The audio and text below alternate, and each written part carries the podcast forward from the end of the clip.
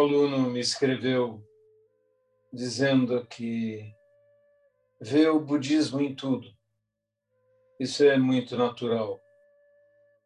Porque o que Buda fez foi interpretar e explicar as coisas tais como são.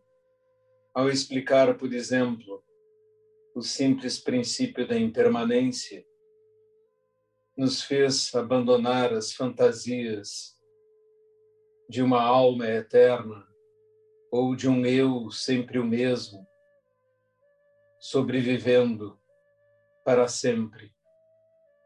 Ele apontou a fantasia da ideia de permanecermos tais como somos e não mudarmos.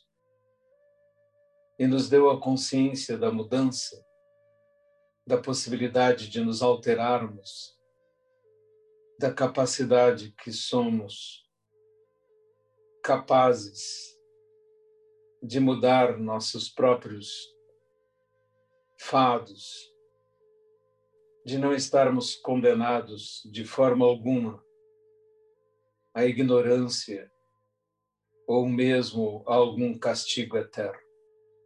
Ao fazer isso, Buda plantou esperança sem fim em nossos corações. À primeira vista, o budismo, ou a sua radical interpretação do Zen, parece árido.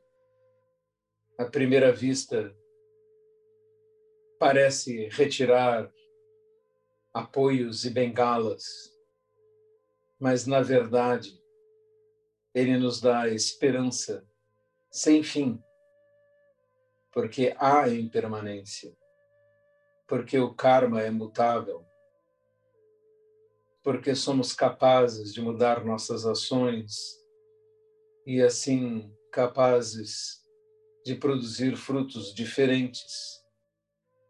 Somos senhores do nosso futuro. Assim, esse dedo do budismo aponta para a liberdade. Sem medo de deuses, sem medo de demônios, sem medo de castigos infinitos, sem medo de destinos inelutáveis o budismo aponta para a esperança acima de tudo.